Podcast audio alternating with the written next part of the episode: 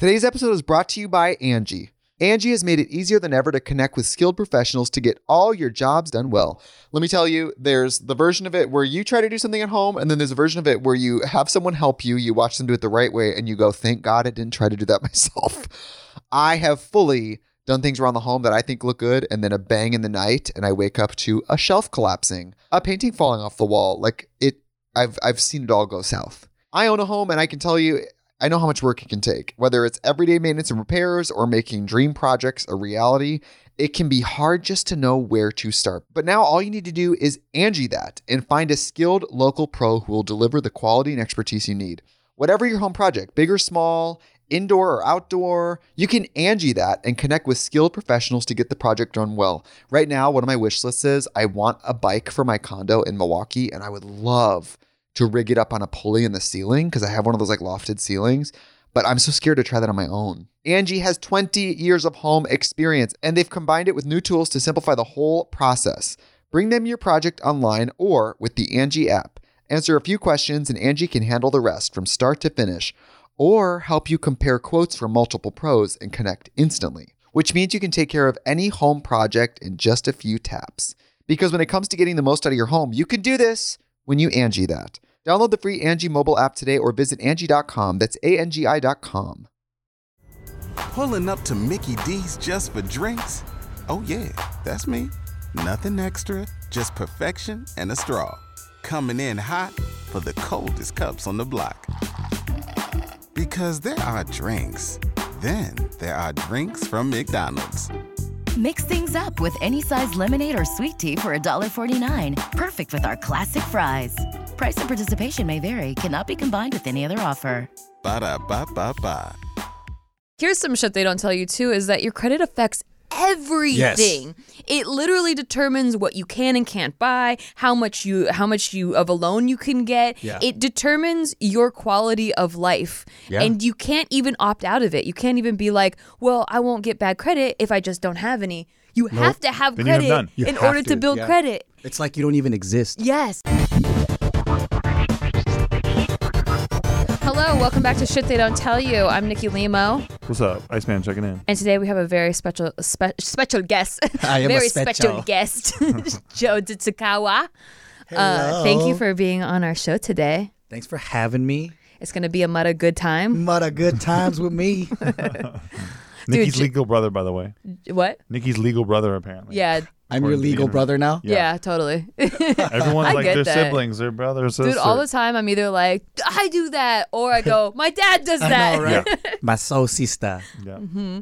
Joe was actually on our second episode ever of Shit They Don't Tell You. True. We're almost on our 100th episode now. Oh my God. Isn't that crazy? Really? We're like 97, I think, right now. Was that last year? That was 2018.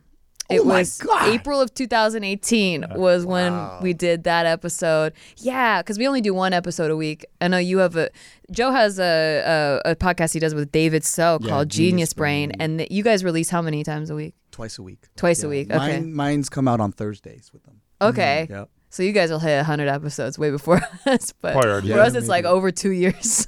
Yeah.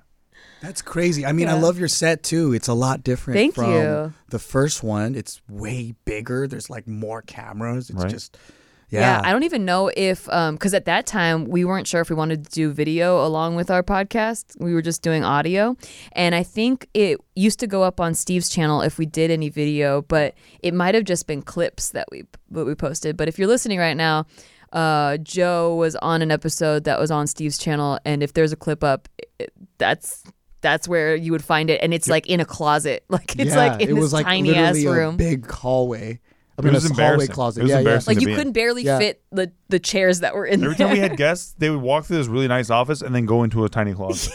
It was intimate. Yeah, it was very intimate. But the best part about this one is the furry tablecloth. I love it. Yeah. If you ever do MDMA, this is what you want on your table. MDMA. What's that?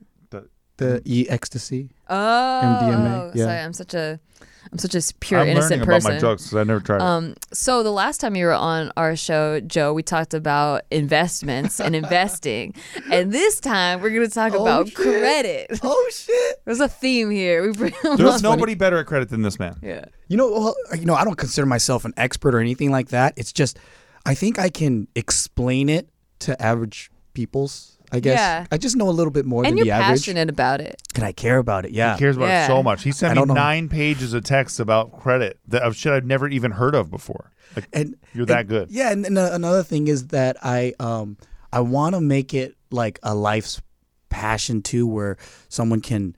Well, to me, I'm really passionate about people learning it because I think it's so vital, but no one really teaches this stuff at school or anything like that. It's some shit they don't tell you. Exactly. And we have the same mission. Yes. Because I created this online program called Jamalian Academy.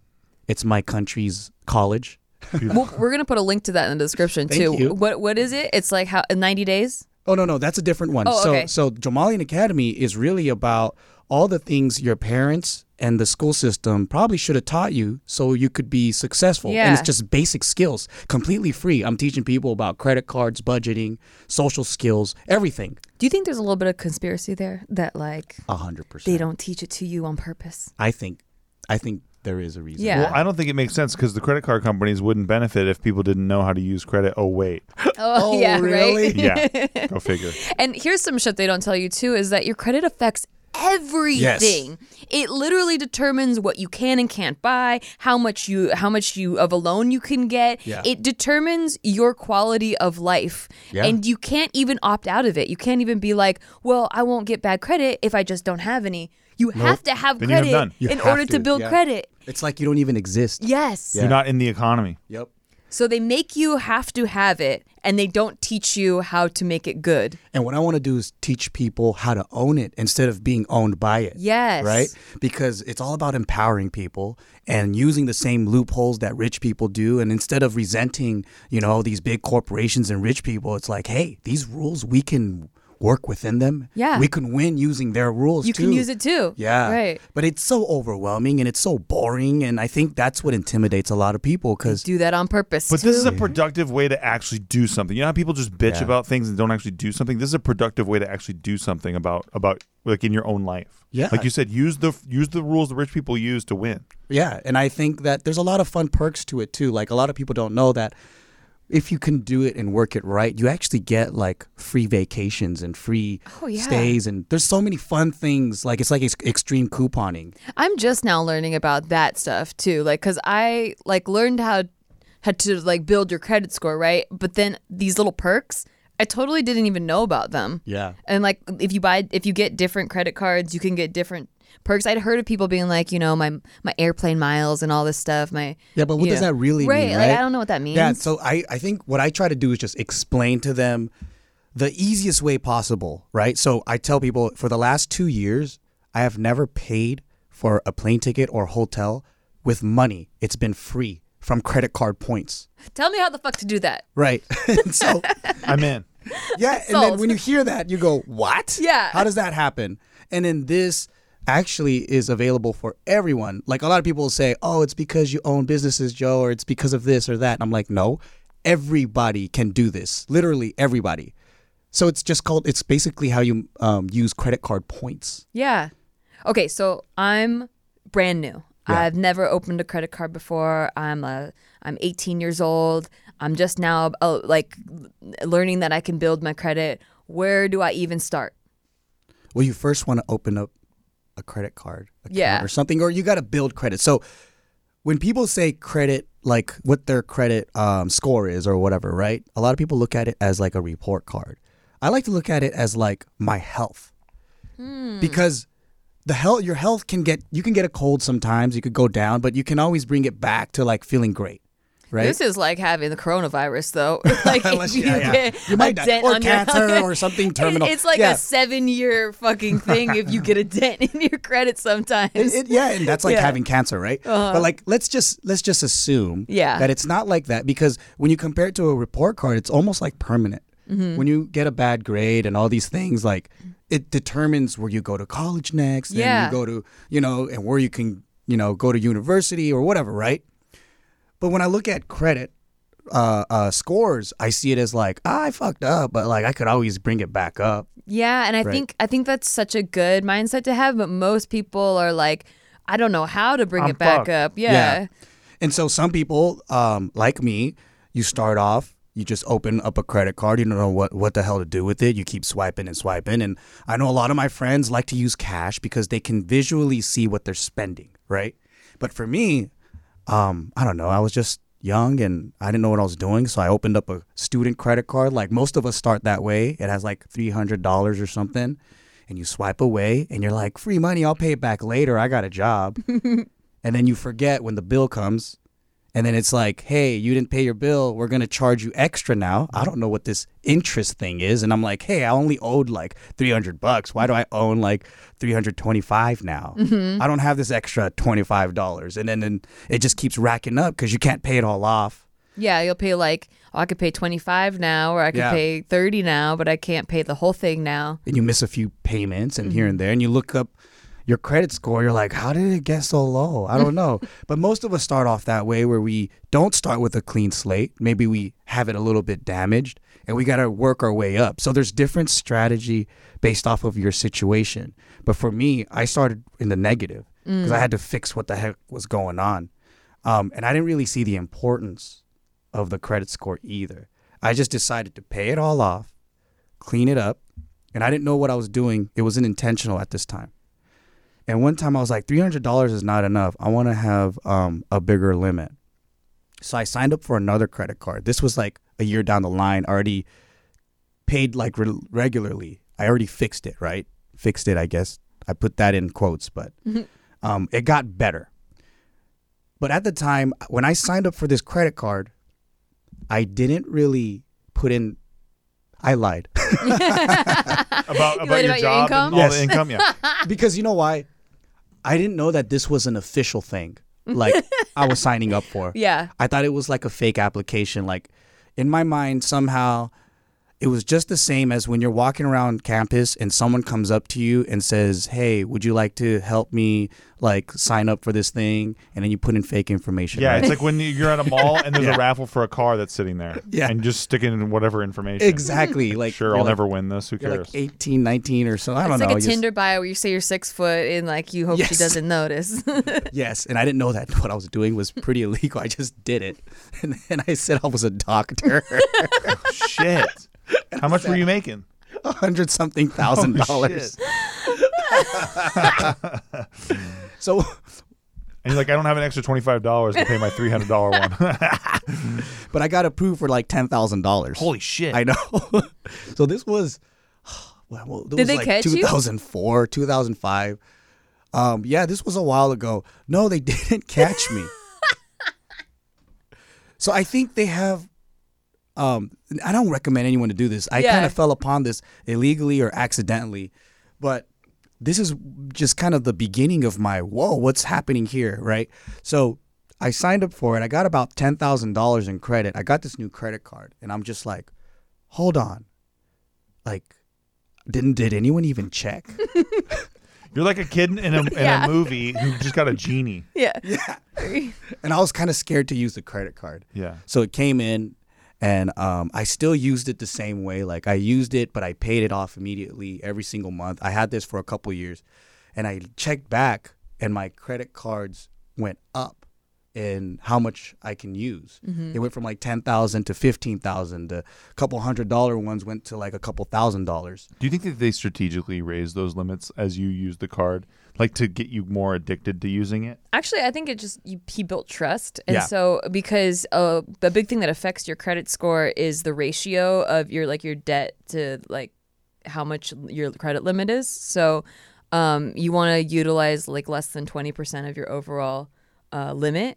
And so if you have a higher limit, you can spend more with but not hit that that ratio. Like you can still stay under the ratio. Yeah, and they go based off of what you're spending on average, or like just over loyalty and time, they increase it, which is really good for both parties, right? Because you get to spend more and they get to let you borrow more. Mm-hmm. So yeah, that's when I started getting more interested in it too. But at one point...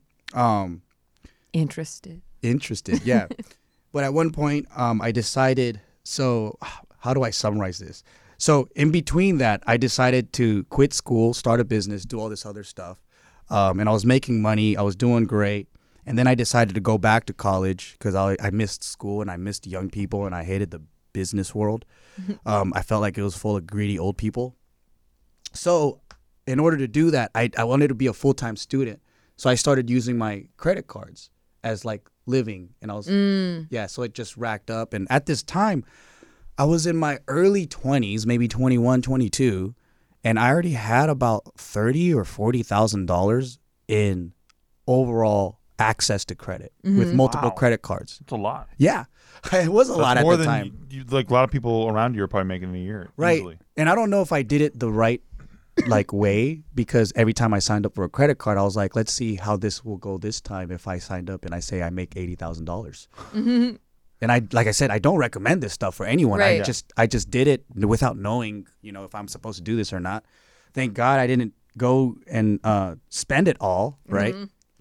So basically, I was using this stuff, and at the end of my graduation, I racked up about $30,000 in credit card bills again. I was paying the monthly minimum. Mm-hmm. I didn't miss a payment, but at the same time, I didn't really want to think about working while I was being full-time as a student, and I wanted to just focus on that. And I was like, you know what? When I graduate, I'm going to have a job anyway. Mm-hmm. And I thought, since I have a degree, it's going to work out.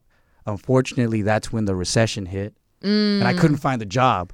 Oh, my God. Yeah, that really flipped everybody's heads upside down. So I was panicking. I was like, okay, I have all this debt. I don't have a job. I only have $200 in my bank account. Now what am I going to do? So I had to find a job. I put in like 100 different applications. No one would hire me. And I'm like, I have a degree, damn it. What the heck? Yeah. It's funny because our parents told us to get that degree because it's like a security. You'll always get to have a job. Right. But then they didn't have to deal with that recession period. No. Yeah. It just didn't work out. It didn't work out the way that I thought it would. And I was like, oh, I'll pay it off later. That's the mentality I always had. I'll pay it off later. It'll be fine. Well, here's the thing. I didn't pay it off. I was going to miss my first payment. I've been paying it all the way until college, right? And I'm like, okay, what am I going to do? Thank God that week I actually found a job and I was able to make the minimum payment. And then from there, my goal was to pay this whole thing off. And then I was like, wait a minute. I didn't know what APR was or interest was. So every month I'm paying, but I'm not paying the full amount. So on that $30,000, there's something called interest, which is that percentage, that APR or whatever. But they add whatever the percentage is, they add that every year. Mm-hmm. So you can technically end up paying way more than you originally borrowed. Well, your minimum can only cover the interest sometimes. Exactly. Yeah. So what people don't understand is you might use your credit card to buy something on sale or on discount, right? But if you're not paying that whole entire thing off and you have interest on it, and you might be paying it piece by piece, but by the time you're done paying for everything, you might have spent like way more than you had the item on discount for. Yeah. Yeah. Yeah, you didn't really get the deal. No, you didn't get the deal. Steve Green likes to say. That's what I love to say. He tries to get the deals, but if you did it that way, you didn't get them. I have a similar story. I knew about interest because my dad was a CPA. My mom was the vice president of a bank. So they were in the financial arena. Mm-hmm. And growing up, I think they tried to tell us things. They had ended up in debt. They had me when they were super young and before they were in their careers. And so they had racked up a lot of debt. And so while I was growing up, my dad was trying to save me from the same mistakes that he made. Yeah. So he told me about you have to have a credit card to build credit. You have to pay it off right away because otherwise the interest will stack up and you'll get in too much debt. Yeah. So I knew the right things to do when I started out with a credit card, a student credit card.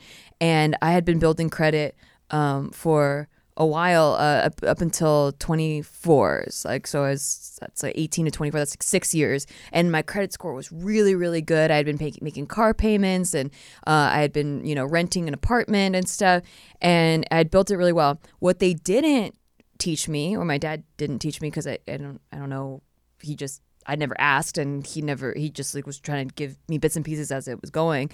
Was if you what wrecks your credit. Yeah. Like, so I built this great credit, and then I got into a situation where, and I had been approved for like $20,000 worth of different credit cards. And I had about, at that point, I had about 4 different accounts open, plus my, my car payment and stuff. And then I went through a breakup where I couldn't, and now it doubled the amount I was going to have to pay for rent if I wanted to stay in my apartment. And so I didn't have that money, so I put it on the credit card thinking like, well, eventually I'll find a different place, or I'll find a roommate or something, where a situation where I can just pay it back. Yeah.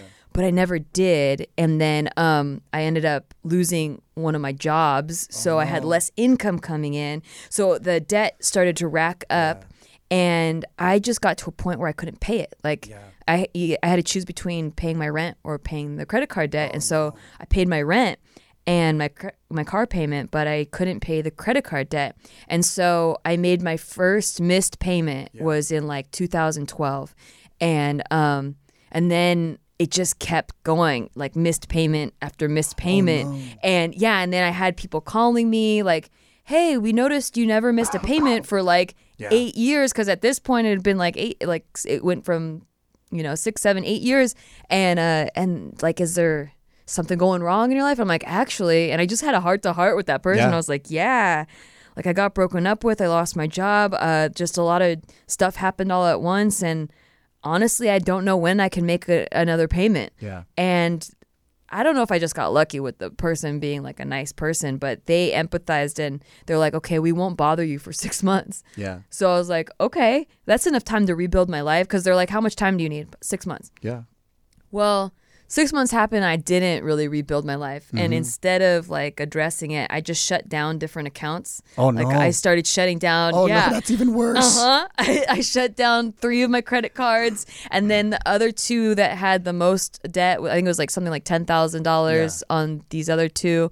Wait, you shut it down without paying it. I just ignored it. Oh, no. I just ignored it. And, I just kept ignoring it. Like I just ignored the calls and stuff. Yeah. And it would stress me out, but I just didn't have the money to pay for it. So I just ignored it. Mm-hmm. And I knew it was ruining my score, but I didn't know shutting down the cards would ruin my score, but I knew not paying it was ruining my score. I just didn't know how much. Yeah. And I didn't know how much it would do that I couldn't come back from. Mm-hmm.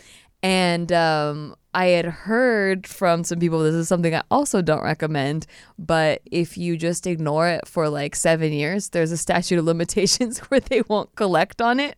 Yeah. So they'll just forgive it. As long as it's under a certain amount. Yeah. It's not, okay. So this is why I don't recommend it.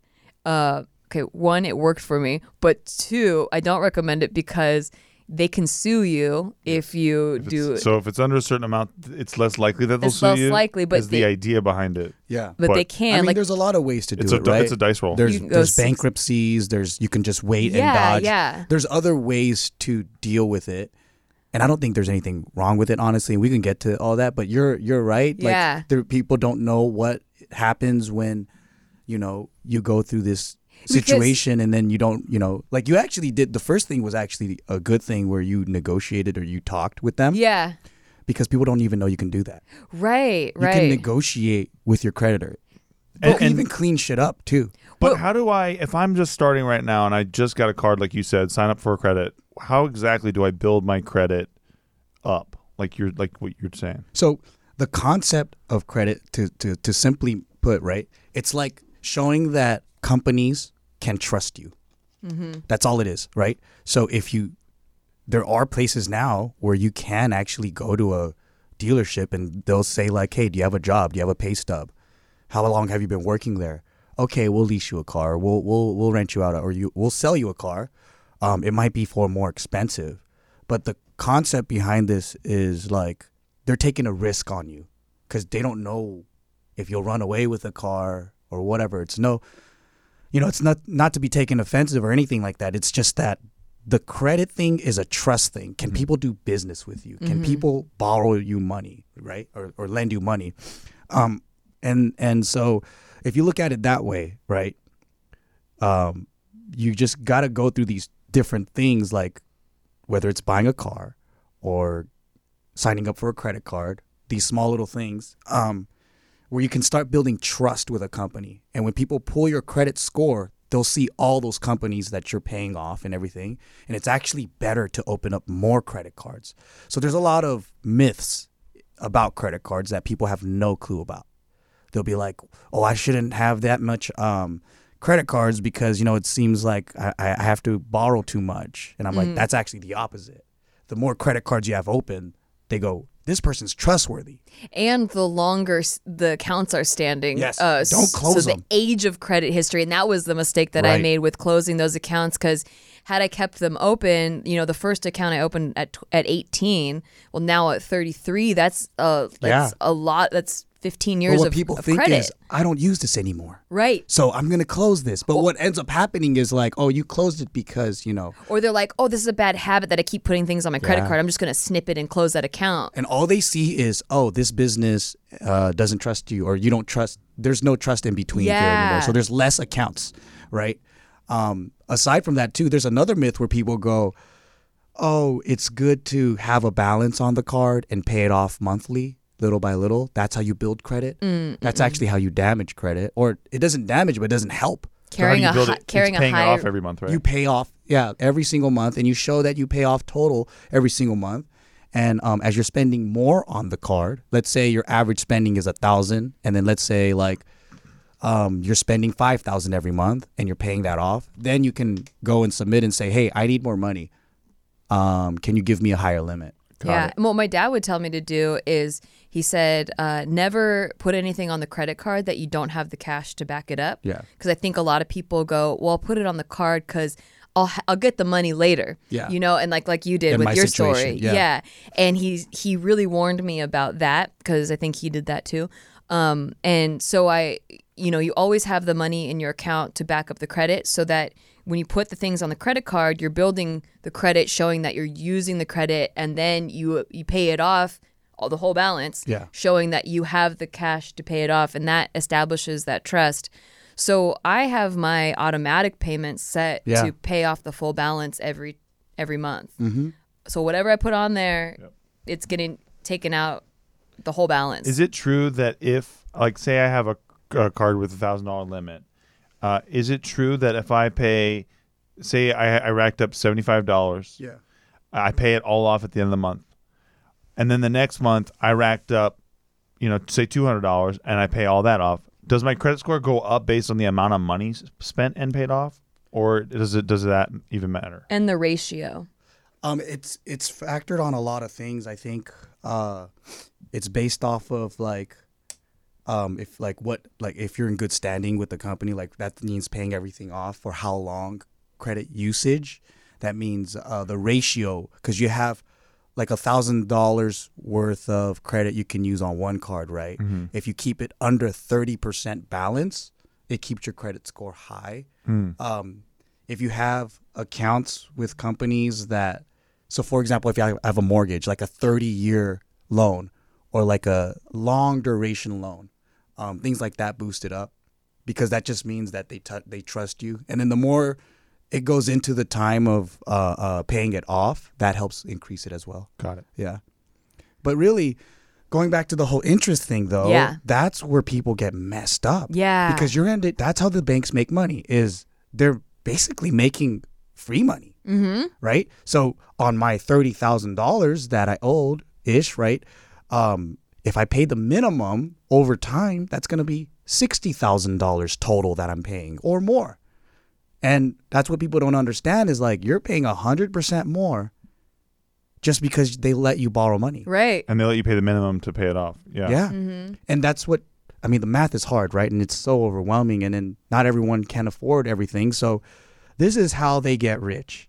And this is why they can offer perks to people that know how to use the credit system well. And this is why they offer a lot of other perks, because people might be enticed to join these different programs because they go, oh, wow, like this one gives free cash back for groceries, or this one has really good rewards for travel, right? So the whole concept behind the point system is, if you're using our card, we'll give you points in exchange. So that's where the whole extreme couponing kind of thing is. It's like, our points, you can buy like hotel or airfare or whatever, right? So people see that and they go, okay, cool. Let me go and like use everything on my card and then I can get these like free trips and stuff. What people don't know though is they mathematically, they just know how many people are gonna be irresponsible. Mm-hmm. So it's still worth it for them. And so, and spoilers, it's a lot. It's a high ratio of people that are going to be irresponsible. But if you can stay disciplined and if you can work it well, you're basically getting free money. Because if you're paying it off every month, and to me, I don't see really the reason why not to use it. Because for one, it's better than using cash. I rather use credit all day long. It's more secure. Exactly. Like if I lose my credit card, if someone uses my credit card and does identity theft and like they start charging or whatever, all I have to do is call the company and be like, hey, I didn't buy these things. But if it was your debit card, it's really hard because they took your actual money, right? Or your cash. I mean, it's gone, right? So I first and foremost, I use credit cards for that reason. Mainly it's for protection. All the other stuff, that's like perks and to build credit and all that, but I think if at any reason anyone should get it, because it's safe. Yeah. And it builds trust, and it affords you more things in the future. Like if you want to buy a house, like you can get a loan based on how well you handled your credit cards or your car payments or whatever. Because if you've never bought a house before, they can't really gauge off of how you paid your last mortgage payment. Exactly. They have to gauge off of what other lines of credit you've used. So it is smart to use your cards and use them wisely. I think the trap is not knowing what wisely is. Like no one teaches you the right way to do that. Some tips that so my credit got fucked. Yeah. Let me come back to this after the break, because we'll take a quick break and we'll come back. Today's episode is brought to you by Angie. Angie has made it easier than ever to connect with skilled professionals to get all your jobs done well. Let me tell you, there's the version of it where you try to do something at home, and then there's a version of it where you have someone help you, you watch them do it the right way, and you go, thank God I didn't try to do that myself. I have fully done things around the home that I think look good, and then a bang in the night, and I wake up to a shelf collapsing, a painting falling off the wall. Like I've seen it all go south. I own a home, and I can tell you, I know how much work it can take. Whether it's everyday maintenance and repairs or making dream projects a reality, it can be hard just to know where to start. But now all you need to do is Angie that and find a skilled local pro who will deliver the quality and expertise you need. Whatever your home project, big or small, indoor or outdoor, you can Angie that and connect with skilled professionals to get the project done well. Right now, one of my wish lists is I want a bike for my condo in Milwaukee, and I would love to rig it up on a pulley in the ceiling, because I have one of those like lofted ceilings, but I'm so scared to try that on my own. Angie has 20 years of home experience, and they've combined it with new tools to simplify the whole process. Bring them your project online or with the Angie app.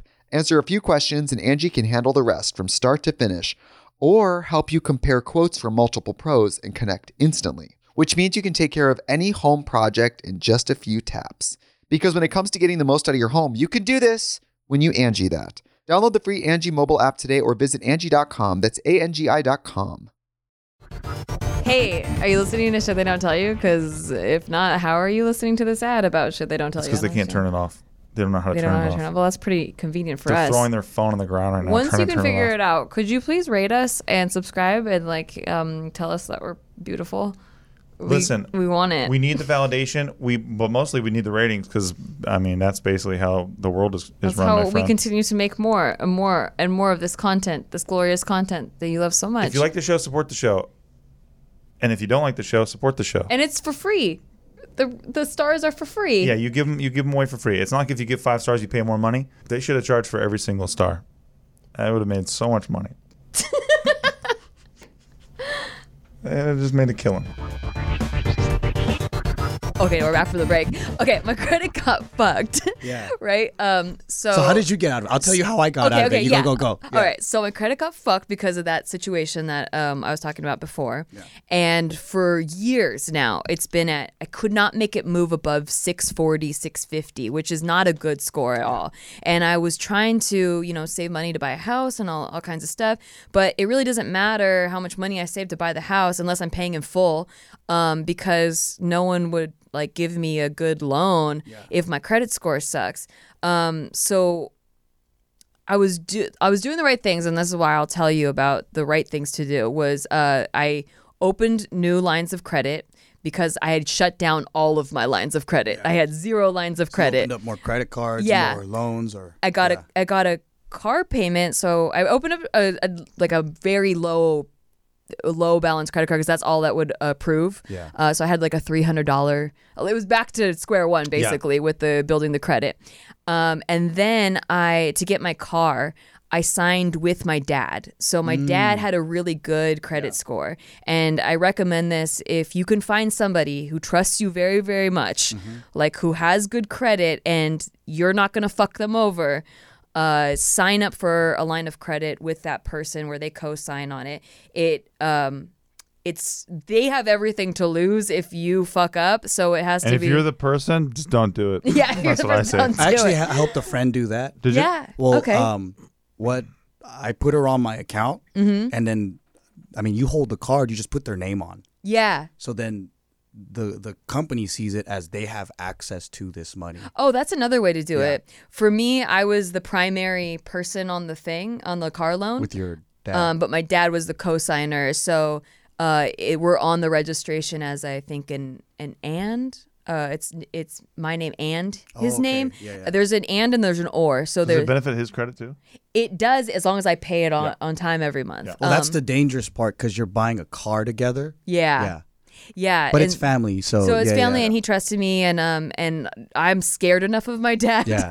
Like he did a good job scaring me that I will never disappoint him. So that helped me build credit there.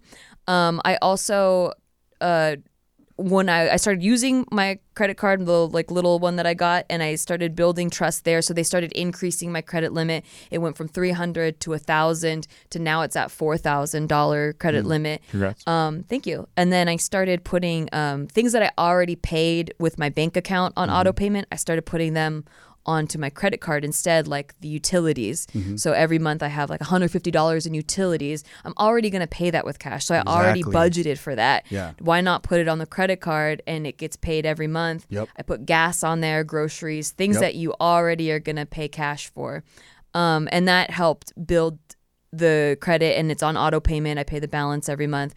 Another tip I learned is I pay it twice a month because they base your credit score off of a certain date, yeah, and sometimes your auto payment happens after that, yep, date. So I make sure that my balance is paid off before the credit score companies check to see my statement. And, oh, yeah, that's very smart. And then I also make sure that since there's a $4,000 limit on there, that it never goes above a $1,000 balance. So if it says this is the date that it's due, say it says it's due on the 8th. Yeah. You pay it off on like the 26th. Yeah. I see. Or like, there's... Yeah, it depends on what the credit company checks. Like you could actually see it. Like I use Credit Karma. Yeah. And on Credit Karma, they check between, I think it's Experian and... Shoot, I forgot the other. It's Equifax and TransUnion. Oh, wait, I just that's a travel agency. No. Experian is a. Okay, you're thinking Expedia is a travel agency. Yeah. No, Experian is the one they don't use, and is it TransUnion? So TransUnion and Equifax are on Credit Karma, but I recently applied for another credit card and got denied, and I was like confused because recently my score went up to 800. Wow. So I'm like, why am I getting denied credit when my score is so good? Well, I went and looked at the only one that's not on Credit Karma, which is Experian.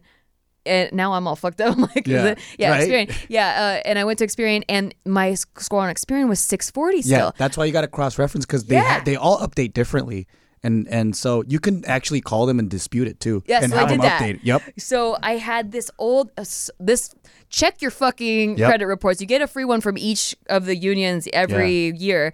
So there was this collections on my report that I didn't know was on there. It was from a doctor's appointment in 2015 that I canceled, and they charged me a cancellation fee, but because they said I didn't do it within the 48 hours, but I did do it within the 48 hours. Those assholes. And so I never paid it, and they sent it to collections, and I didn't know that it was in collections. Oh. And so it's been there since 2015. Now we're in 2020, and I didn't know that's just been sitting as a derogatory mark on my credit, ruining my score. It's like a $25 fee too, right? Yeah, and if things go to collections, that's a high impact. It is. So there's high impact things and there's low impact things, which there's so much to talk about. But yeah, so these are just little tips that I'm telling you that helped improve my score. But the biggest one was the derogatory mark about those closed accounts. Yeah. That got charged off after 7 years. But it took me 7 years for it to get charged off because I thought I was doing all the right things and my score wasn't improving. But once that got taken off my report, and you can hire companies to get things taken and scrubbed off of your report, it went up. Also, you can settle, you can negotiate and settle. Yeah. But if you negotiate, huge tip, make sure it's in the negotiation that they have to scrub that off of your report. Because you could just settle for something and end up, say you're like, oh, I got a good deal. I owed $8,000. I only paid $2,000. But they take your $2,000 and they don't take that derogatory mark off of your report. It's like you never even paid it. Right. You can also get taxed on that, on the $8,000, right? Oh, really? Or on the disparity. Yeah. But that's another thing. It's pretty crazy. Yeah.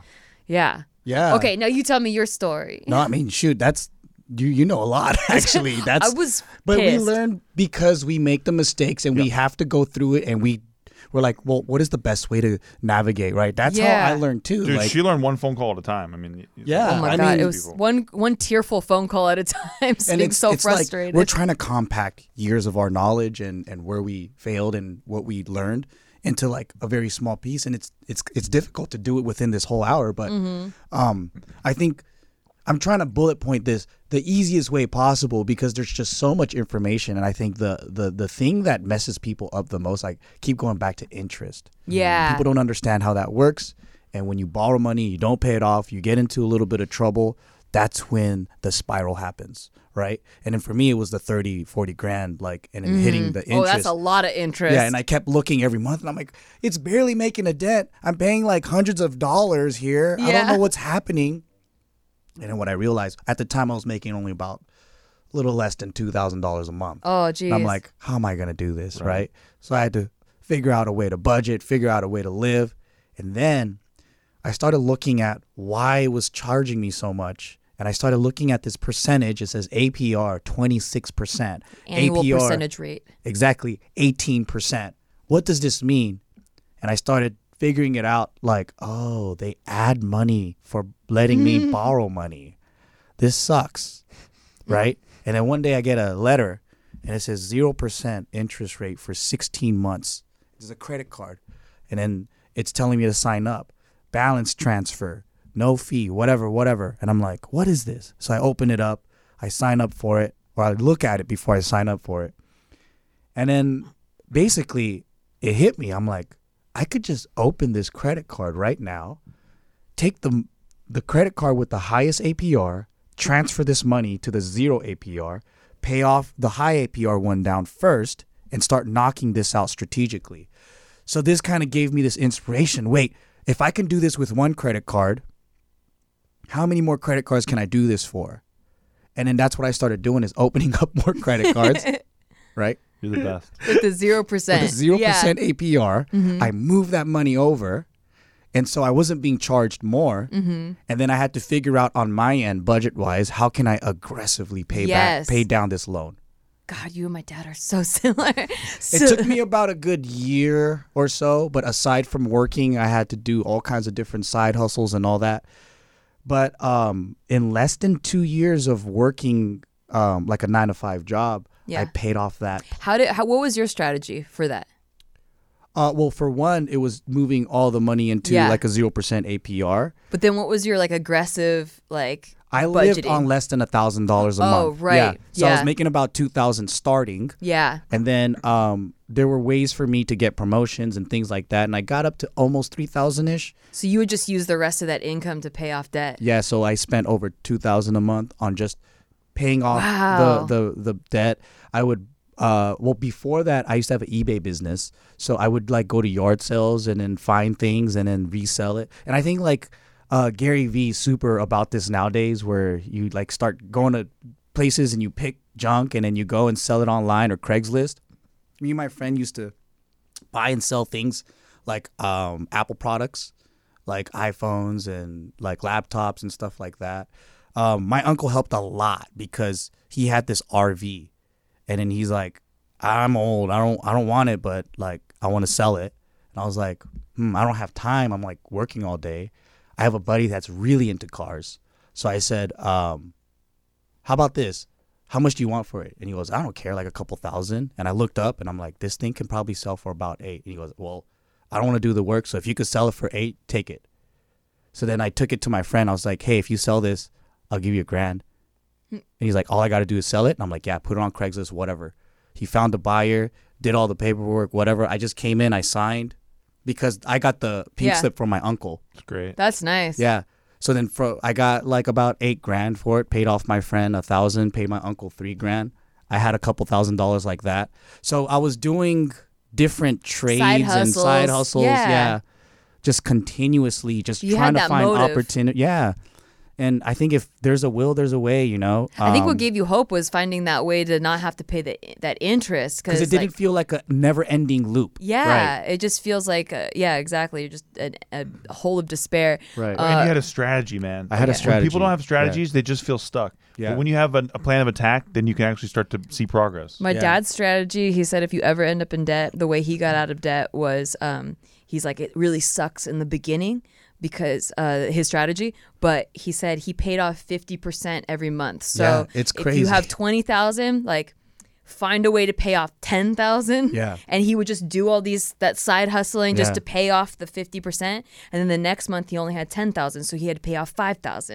And then the next month he paid off 2,500. And then the next month, and it all whittled all the way down. So he aggressively paid off all that debt within like 6 months. Wow. Because he just paid off 50% every month and he found some way to do it. But because it was like that, you know, that why was so strong that like he wanted to buy a house for his family. Yeah. It motivated him. Dude, you paid $10,000 that first month. He's like, it really fucking sucks that first month. By the fifth month, you're like, I'm fucking balling. Yeah, I had a pretty big why too, because at the time, I wanted to go full-time YouTube. Yeah. Because I was like, I don't want to work this freaking warehouse job. You know, I'm like, I have a college degree. It didn't work out for me. I'd rather just go YouTube, but I had this debt. So I felt like I have to work. And I'm like, you know what? When I'm debt-free, I'll figure out how to make money other ways. So I was like, I got to get debt-free so I could go full-time YouTube. And now look at you. Yeah.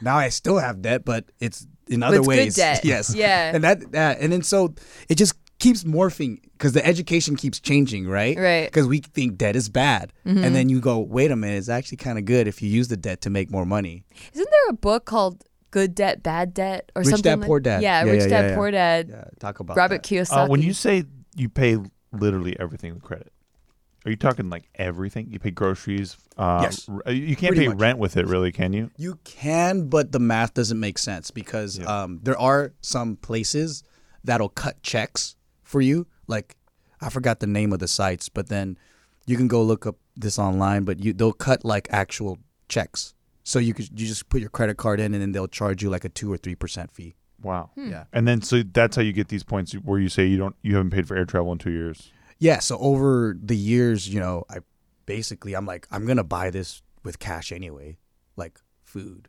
you know, everything.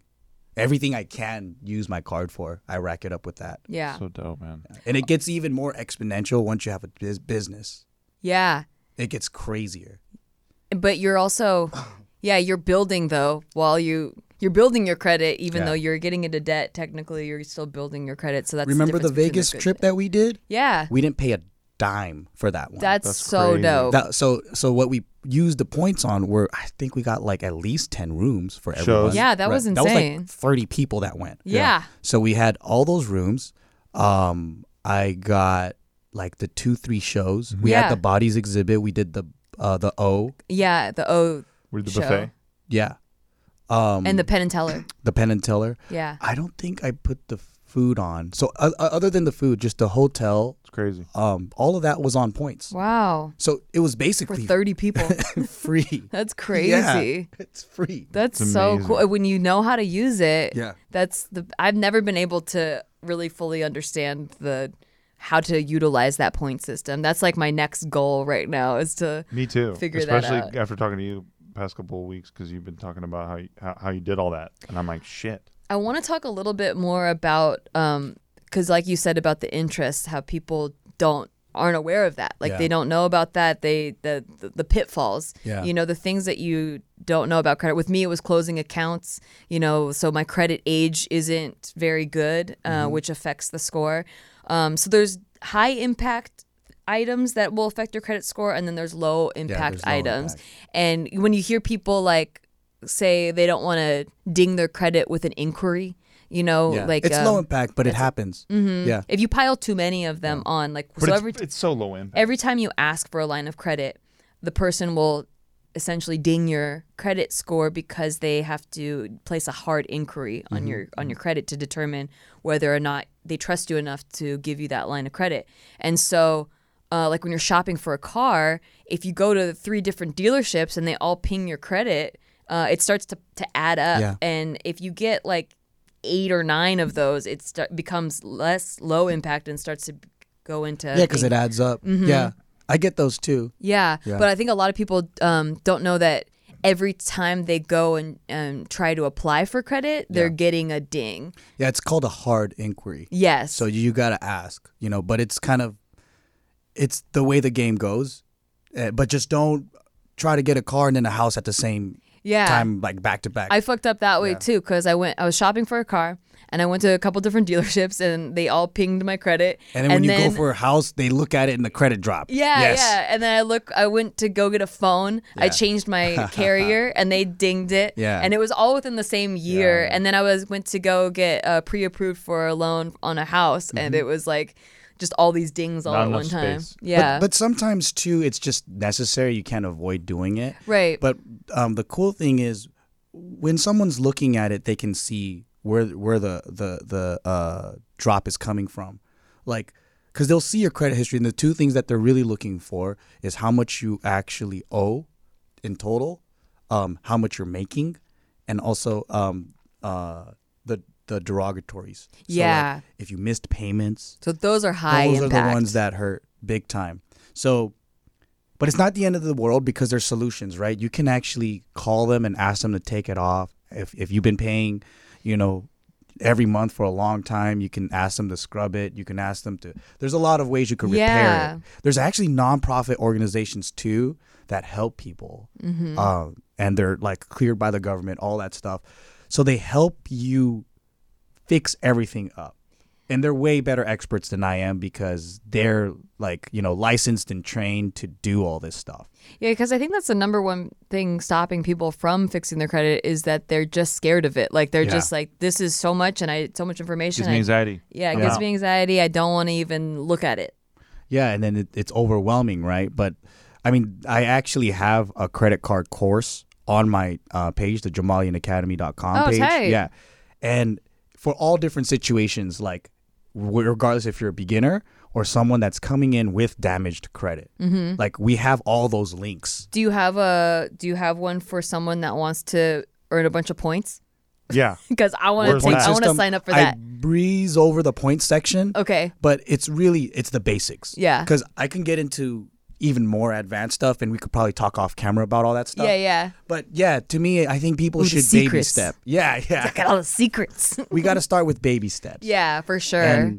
And for me, I'm not the best at helping people in specifics. That's why I just give links to like the organizations that can help. But when you say that, you know how rich people navigate the system to their benefit. What are some of those tips? Excuse me? Oh, when you say that rich people navigate the credit system to their benefit, what are some of those tips that the regular folks can do? So what rich people do is they leverage credit, right? So I'm going to say something that's, I guess, kind of like big picture. So, for example, what they'll do is, have you ever heard of like money makes money, right? Mm-hmm. Yeah, you don't use your money, you use other people's money, right? So they'll have good credit, which means they can get big loans. And let's say there's a business for sale that's operating by itself. They'll use this loan, buy the business, and they're immediately making money from that. As simple as I can put it. Yeah. yeah. Or like real estate flipping, you know, like where they take that money, they borrow it, they get a flipper house, they use that money to fix it up, and then they quickly sell it, and then they make that profit and sell it in time to pay the loan. Mm-hmm. And maybe the middle class can do something similar, but on a smaller scale, right? Mm-hmm. Like maybe we can buy a condo to rent. Or stocks, you can learn how to invest in stocks and like the a couple $100. We talked about this a little on JK, but Graham Stephan has like some good he's videos awesome. On plug. But yeah, Graham Stephan has some good videos on how to take like a smaller amount of money and use that to leverage and make money from your money. Yeah. And you don't even have to use your own money if you understand how this works. But I don't recommend it for a beginner because you have to figure out the percentages. It's all about the percentages. So if you understand interest, you can do this well. So it's like, let's say you borrow $1,000 and it's a 3% interest, right? But you know for sure if you invest this $1,000 into this other thing, you get 12%, right? So you borrow it for 3%. You put it into this for 12%. You get where I'm, Yeah. So then you get extra 8% or 9. 9. Yeah. 9%. So you get 9, right? So in between just being the middleman, you collect 9% interest. So that's how the game is played. You borrow from one and then you invest into another and then you get the difference in between. Mm-hmm. And so you let money make money. And because you're able to pay it off right away, it actually helps build your credit score. Exactly. It's amazing. Yeah. I wonder what kind of shit they get for free with points. Oh, my goodness. It scares me. So there's guys out there on a bigger scale that have like $10, $20, $30 million worth of credit. It's insane. That's insane. Those are the guys who go to Vegas, those high roller areas. Black Amex cards. The other thing that I just recently found out last year after Steve had freaking kidney stones when we were on vacation in Costa Rica, we didn't have travel insurance. I thought we did, but we did not because the little vacation waiver on Expedia is not travel insurance. But I found out that a lot of credit cards, like especially Amex, they can work as insurance too. So they'll have a built-in travel insurance. So there's a lot of different perks that I think that even if you go look at your own credit cards, like there's a lot in my own credit cards that I didn't even know that had those perks. My friend, Amex, American Express is kind of cool because even if you can't get a refund within 30 days of whatever product, like let's say he got a laptop that got stolen, right? So he can't go back to Apple and say, hey, check this out. It got stolen. Here's the police report. They're like, so. But if he purchased that on his American Express, he can actually get a full refund on it. Yeah. And it's crazy. Yeah. So they have these cool perks. Why are they being good guys like that?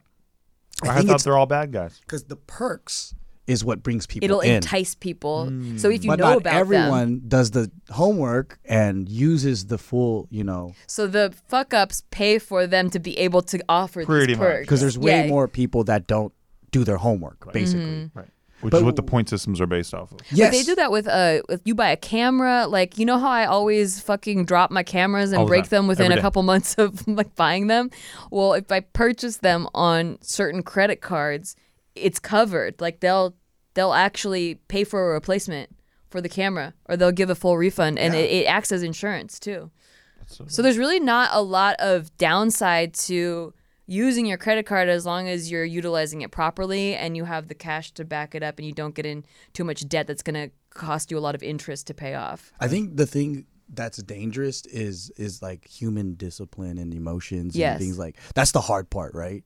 Because if you can overcome that, you can really kill it. Like this system is really made. I think that's the fun part. It is the fun. Is that like once you know the rules, it's like knowing the rules to a game, and then you're like, okay, I'm gonna win this game. Exactly. But I'm scared of this dopamine injection you're giving me right now, because I'm like, I'm just hearing the guy with the question mark suit going, you can get free money, and I'm like, wait, this has got to be too good to be true. But this is legit. I've been there while it was all free. It's like I've seen it. Do you know why gyms make so much money? Oh yeah, because people don't go. Yeah, and they bank on the majority of people that buy gym memberships not going to the gym, and so that's how they make their money. Where you can just like pay a small fee a month and be able to use all the because most of the people aren't going to use the gym. So that's how the credit cards are able to reward people that how to use it, is that most people are going to fuck up and have to pay so much interest. And so the people at the top who are doing a good job, or in the middle doing a good job, you can get some sick points. Yeah. Yep. It's like the people at the gym that are using the gym membership are going to get a sick body. True. Yeah. Yeah. And then the cool thing about it, I think, is it doesn't matter if you're rich or poor, if you can all benefit from this system. Like there's, you know, credit cards that you can get 60,000 free points if you spend $1,000 within 3 months or something like that, right? If you do the math, that's almost like an extra $600 or something. Yeah. Free. If you work that right, do all this stuff. You can see how it becomes that extreme couponing. Like it is. When like you are like looking for all that, like it takes some time to like look for all those deals, but then you can essentially do all that. Yeah. So yeah. I recently signed up for a credit card. And congrats. You scolded me though. You said bad job. Did I? What? How did I fuck up with that card? I don't know exactly what. It was the Capital One Venture. I don't remember. Well, in your case, yeah. So I don't really remember, but I think this is what happened, right? It's like you accidentally closed some accounts. I closed a bank account. And you had credit cards tied to that account. Yeah. Okay. And then because you closed it, like same thing with Nikki, you didn't know, it just knocked your credit score down. Yeah, we got married. I thought, well, we'll have one account, so I'll close my old account. Yeah. Right. Well, yeah. I didn't know that closing a bank account. Oh, man.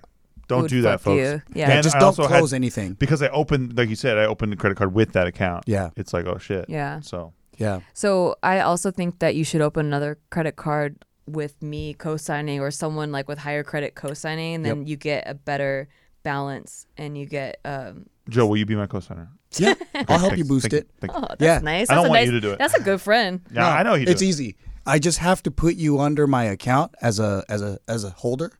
And then I won't send you the card so you can't use it. Perfect. He won't be able to. But you'll see it go up. Hey, that's it. Yeah. There's actually like a gray area service that people do where if they want to boost their credit, they jump on like a service where guys are willing to like put them on. Yeah. And then they, like you said, they just hold the card and don't do anything? Yeah, and it boosts their credit. Wow. Joe's like, that's my side business. Sounds like it. No, I don't feel safe doing it with people that aren't my friends. Yeah, true. But yeah, that's one method. And there's ways. So like if you do come with damaged credit and you want to find the fastest way, there's something called secured cards, right? And this is another opportunity for people with no credit or damaged credit to regain trust with the banks again. And so with a secured card, you go in, you pay about $1,000 or $500 or whatever, and that's the collateral. Mm-hmm. But it's not. It's different from a debit card or using a cash card or a prepaid because it doesn't withdraw from that. It's just collateral. So if you put in $1,000, right? They always have their investment. Yeah, it's like $1,000 is in there.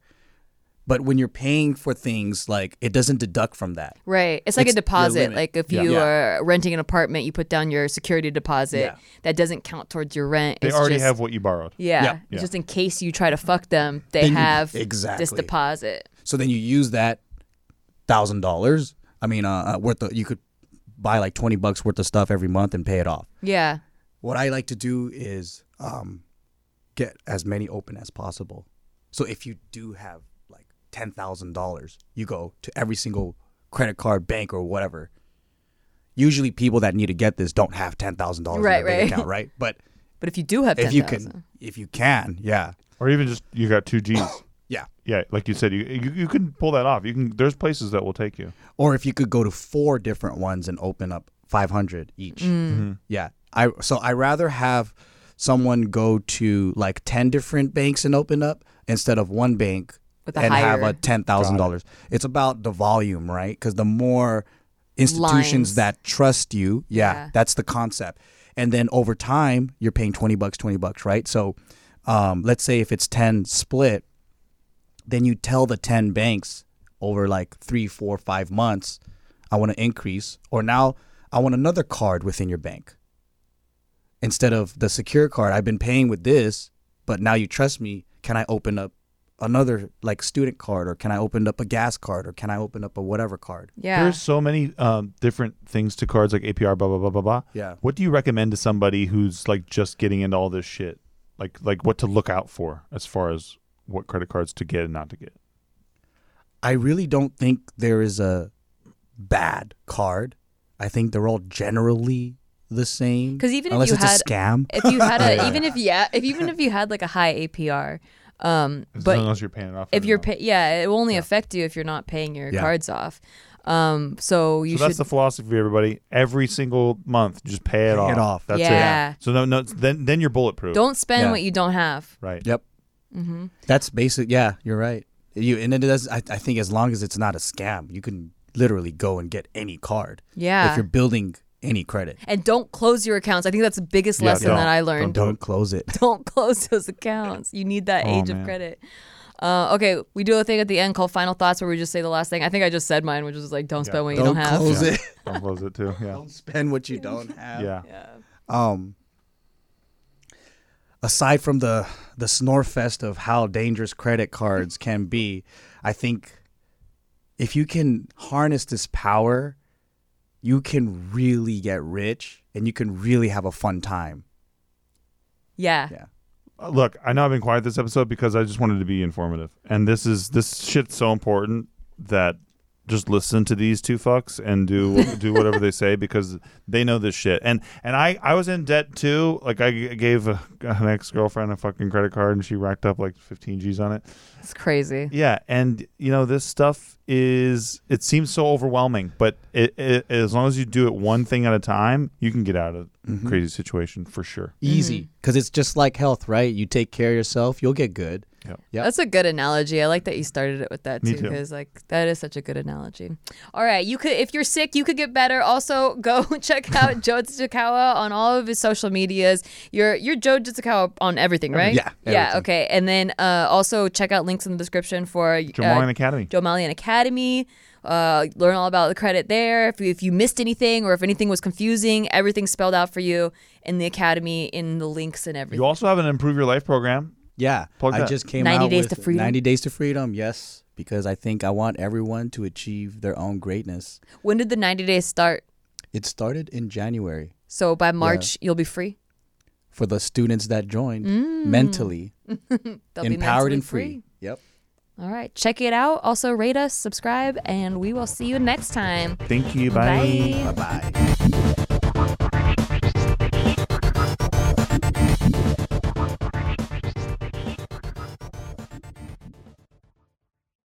Today's episode is brought to you by Angie.